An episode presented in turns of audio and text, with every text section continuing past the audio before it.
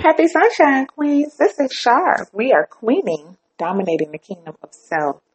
And so yesterday, my thoughts were on the new year and the great friendship that's ahead, right? How many of us are thinking about friendships that need to change, friendships that have to go, friendships that we need to spend more time investing in and developing.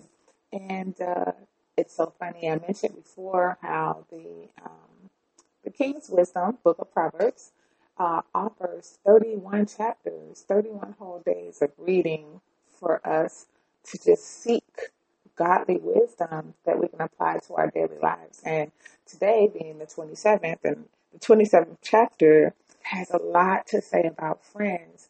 And the one that the one that kind of jumps out at me right now as I think about it is um, it's it's it's better for your friend to go off on you than for you to be um, kissed by your enemy. And you know, as as I think about it, um, a lot of times the growth that's required for us to to go to the next level, for us to to accomplish our goals, to, to be everything that that we envision ourselves. It comes with the process of correction. It comes with the process of struggle. It comes with the process sometimes of having to be confronted by people who care about you. And as I think about that, I think about how important it is for us queens to be the type of friend who will receive correction.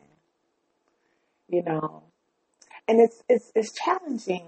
You know, the older you get, the more knowledge you have, the more experience you have. It's it's easy to fall into a place or a rhythm where you believe you're above reproach, where nobody can tell you anything. And the hardest part about reality is uh, many people who think like that and who look at the world that way don't see themselves as uncoachable. They don't see themselves as unapproachable for the purpose of correction and guidance. And it's not a good look. It's really not a good look. And you'll be surprised where correction will come from one day I was upset with my son. I can't remember what it was, my seven year old. And I, I, I shouted at him about what I didn't like. And he says, okay, mommy, but you didn't have to say it like that. And the, the mama bear in me wanted to go off on him for trying to tell me how I need to sound when I'm talking to him. But in that moment, I took counsel and I thought about it. And when I thought about it, there was a better way to reach him. There was a better way for me to appeal to him so that he doesn't get to the point where he doesn't want to hear me, right? We're dealing with men. And when we're dealing with men, there's a certain tone that they need to hear in order to hear us. So I needed that correction, even though it came from my son. You know, the old school wisdom will tell you that a child should stay in their place, but you'd be surprised the wisdom that comes out of the mouth of kids. We should have that same attitude when it comes to the opportunities that we have to be corrected, to be confronted, to have our beliefs or our actions challenged by someone else, and to be ready to grow from it. And it all goes back to a thing that my mom used to say. They used to crack me up, but it was so true. You know, yes, I am black and I'm from the South, but I uh, will tell you that my mother actually liked Donald Trump. And it wasn't because Donald Trump's not a racist. It wasn't because Donald Trump's not an elitist pig. It was because of this one principle that my mother always lived by. And her principle was that she rather know what side your bread was buttered on. what she liked about Donald Trump was that there's no questioning who he is. He don't fake the funk.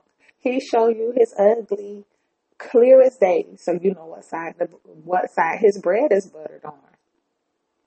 And so the same should be true for us when it comes to our friendships. I don't want a friend that's going to agree with everything that I have to say, even when I'm wrong. I want to know what side your bread is buttered on. I want to know that if I'm walking down the wrong path, you won't snatch me up and say, girl, what you doing? I want you to be willing to confront me when I'm wrong. And I think that's the attitude that queens should have when it comes to our inner circle. This is Shar. We're going from slave to queen one day at a time. And I love you, ladies.